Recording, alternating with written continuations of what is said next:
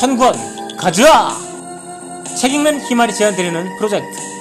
일주일에 두 권, 1년에 100권. 그렇게 10년 동안 천권을 목표로 오늘도 힘차게 출발합니다.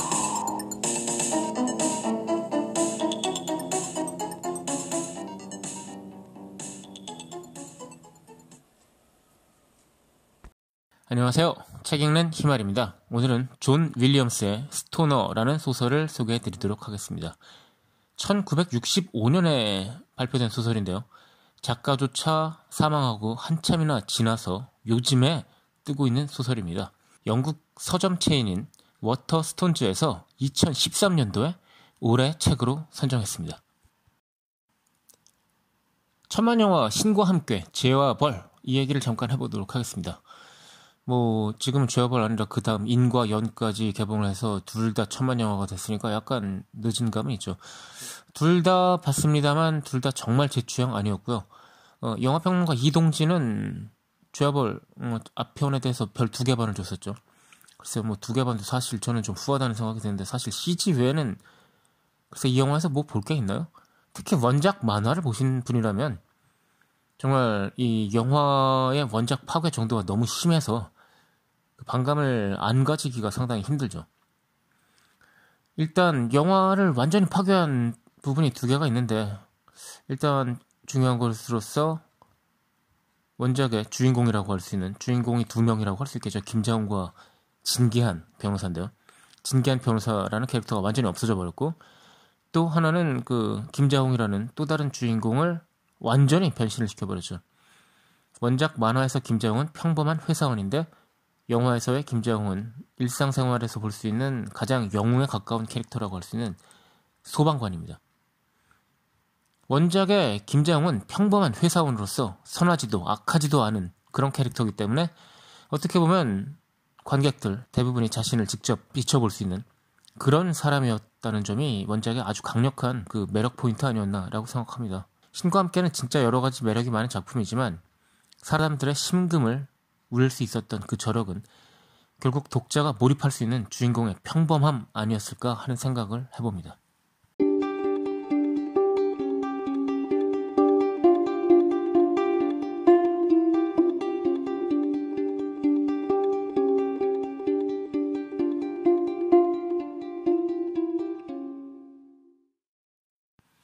자, 평범한 주인공을 다룬 소설에 대해서 한번 얘기를 해보겠습니다.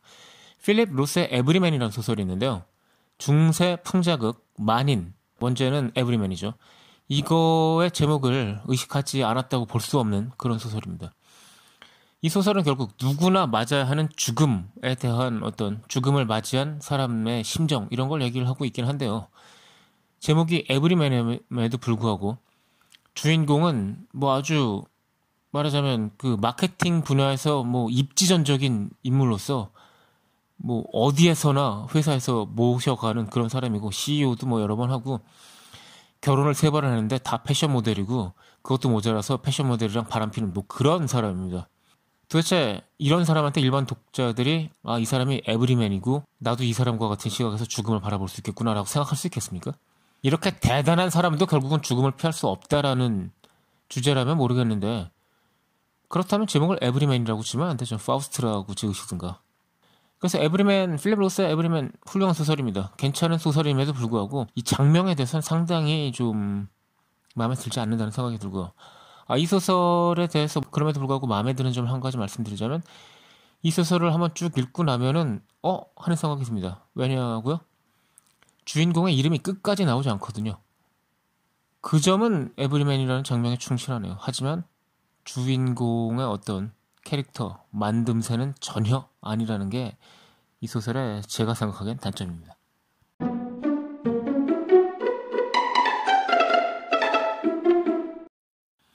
에브리맨이 결국 평범한 사람을 주인공으로 만들지 못한 데 비해서 존 윌리엄스의 스토너는 그걸 해냈습니다. 그래서 아마 이 소설이 어떤 평범한 사람의 세상이라고 할 수 있는 현대에 와서 1965년이 아닌 현대에 와서 빛을 발하고 있는 게 아닌가 생각하고 있습니다. 이 소설의 스토리 자체가 워낙 평범하기 때문에 제가 뭐 스토리에 대해서 얘기를 한다 하더라도 그다지 뭐 스포일러라고 할 수는 없는데요. 아무튼 스포일러가 포함된 이야기를 할 거니까 어, 만약에 줄거리를 미리 듣고 싶지 않다라고 생각하시면 skip해 주시면 되겠습니다. 주인공 이름이 스토너입니다.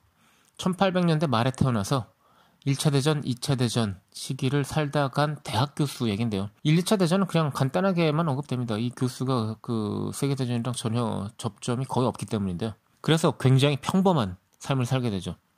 주인공인 윌리엄 스토너는 농부의 외아들로 태어납니다. 그래서 최소한의 교육을 받고 밭에서 일하는 그 고등학교까지 다니면서 뭐 학교 갔다가 와서는 일하고 이런 식으로 되는데 어느 날 아버지가 와서 얘한테 얘기를 합니다. 근처 도시에 대학이 생겼다고 하는데 대학에 가면 그 최신 농법을 배울 수 있다고 하거나 어, 하더라. 그러니까 네가 좀 당분간은 일손이 없어서 힘들긴 하겠지만 대학에 가서 최신 농법을 배워서 아버지를 도와다오. 하면서 얘기를 합니다. 그 아들도 또 이제 효심이 있고 하다 보니까 어 정말 그래도 되겠습니까? 돈이 있어요? 뭐 제가 안 도와드려도 농사가 될까요? 이러지만 아버지가 강력하게 얘기를 해서 결국 갑니다. 그런데 문제는 이 스토너란 아들 녀석이 대학교 가서 어느 날 그 영문학 기본 교양 강좌를 듣는데요. 그걸 듣고 영문학에 푹 빠져버립니다. 그래서 결국 부모님 모르게 전공을 바꿔버리고 나중에는 교수가 나오는데 영문학 교수가 괴팍한 교수인데도 불구하고 얘를 불러서 스토너야 너는 다른 사람과는 좀 다르다 너야말로 문학을 해야 된다 이러면서 교수의 길을 가지 않겠냐 라고 해서 결국 스토너는 그것이 정말 자기가 원하던 길이라고 생각을 하고 아버지 어머니가 이제 졸업식 날 왔는데요 시골로 돌아가지 않겠다 라고 하면서 교수로서 결국 살아가게 됩니다.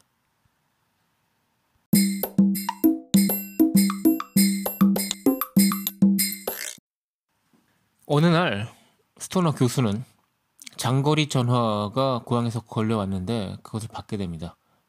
아버지가 돌아가셨다는 소식이죠. 그래서 장례식을 치르러 고향에 내려가게 되는데요. 내려갔다가 결국 아버님의 사망으로 충격을 받으신 어머님까지 돌아가시면서 두 분 장례를 치르고 돌아오게 됩니다. 결국 고향엔 이제는 아무런 접점이 남지 않게 된 거죠. 자, 그런데 생각해 보죠. 스토너가 대학 교수의 삶을 살게 된 건 결국 부모님에 대한 배신이죠.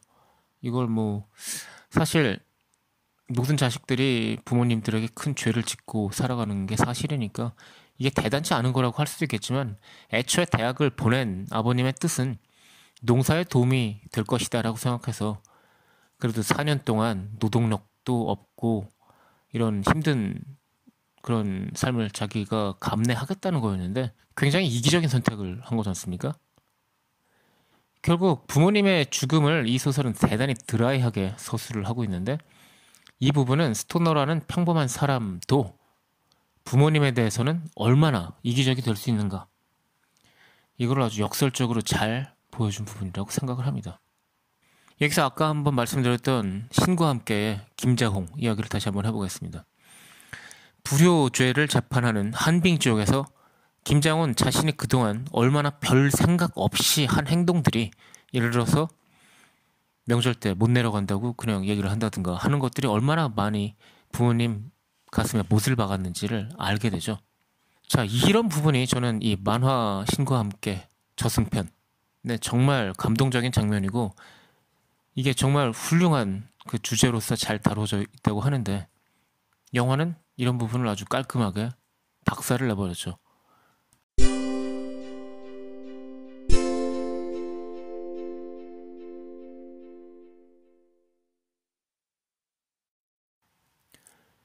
스토너는 부모님이 돌아가신 후에 부모님이 살던 집을 처분합니다.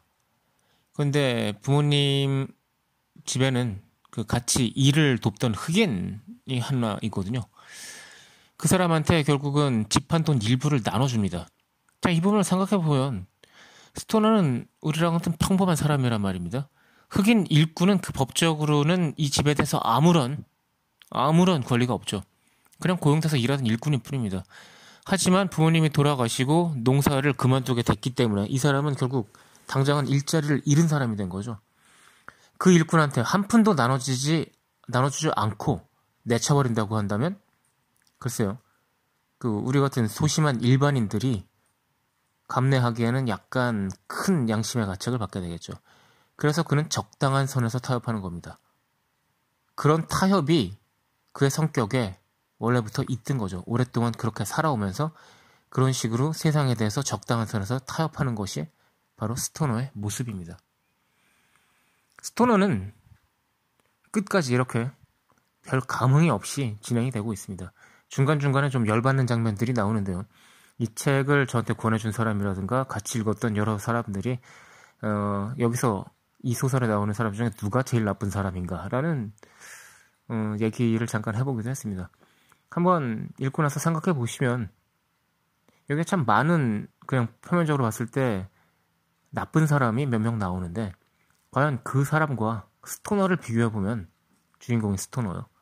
그 사람들이 정말 그렇게 나쁜 사람인지 스토너는 그럼 그 사람들에 비해 봤을 때 정말 괜찮은 사람인지 하는 생각을 하게 됩니다. 이 소설의 상당히 드라이한 서술은 어떻게 보면 정말 현대 단편 소설의 거장이라고 할 수 있는 미국 작가 레이먼 카버를 생각나게 합니다. 레이먼 카버의 대표작 대성당이란 단편집을 보면 그 단편들이 하나같이 정말 드라이하죠. 그냥 있는 것을 그대로 드러내주는 정도의 이야기가 진행이 되고요. 사람들이 그나마 좋아하는 예를 들면 단편집에 나오는 별것 아닌 것 같지만 도움이 되는 이런 단편이죠. 이런 단편을 보면 분명히 다른 단편들에 비해서는 감정선도 분명히 살아있고 단순히 드라이한 서술은 아니다. 내지는 드라이한 서술이지만 드라이하지 않은 사건이기 때문에 우리에게 그나마 좀 더 다가오는 그런 느낌을 받을 수가 있습니다. 방금 말씀드린 별것 아닌 것 같지만 도움이 되는 이라는 단편을 보면 여기서 나오는 사건은 분명히 평범하지 않은 사건이지만 평범한 사람한테 분명히 일어날 수 있는 사건이죠. 그런 사건이 연속되는 삶이라면 그건 평범한 삶이라고 할 수 없겠지만 그런 사건이 한두 번에 그친다면 평범한 삶이라고 할 수 있겠죠. 제 삶을 돌아보더라도 어떻게 보면 드라마틱한 사건도 몇 번은 일어났던 그런 삶이라고 생각이 되니까요. 자, 그런 삶을 단편이 아닌 장편으로 그런 충분한 길이로 그려낸 것이 스토너라는 생각이 듭니다. 어떻게 보면 레이먼드 카버의 어떤 그런 필치가 느껴지기도 하는 그런 느낌이네요. 제가 책을 읽을 때 가끔 참조하는 사이트로, 사이트로 goodreads.com이라고 있습니다. 5점 만점으로 사람들이 평점을 매기는데 여기 평점이 뭐 그렇게 후하진 않거든요. 근데 굉장히 많은 사람들, 1000명, 만명, 10만 명, 뭐 100만 명이 뭐 레이팅을 한 그런 책도 있고요. 스토너는 이 goodreads.com에서 무려 4.29라는 평점을 자랑하고 있는데요. 4.29면 뭐 역대 최고 수준에 있다고 보면 되겠습니다. 제가 기억하기로 4.4를 넘어가는 점수는 없고요. 4점만 넘어가면 정말 훌륭한 책이라고 보면 됩니다. 근데 4.29입니다. 자, 여기서 이제 사람들의 평화에 놓은 거 중에 기억나는 게 이런 말을 했더라고요. 어떤 사람이. 우리 같은 평범한 사람들의 이야기도 좋은 소설로서 만들어질 수 있다라는 점이 이 소설에서 자기는 좋았다고 합니다. 글쎄요. 과연 거기서 그치는 걸까요? 만약 그것뿐이라면 이 소설이 대단한 점은 서술 기법?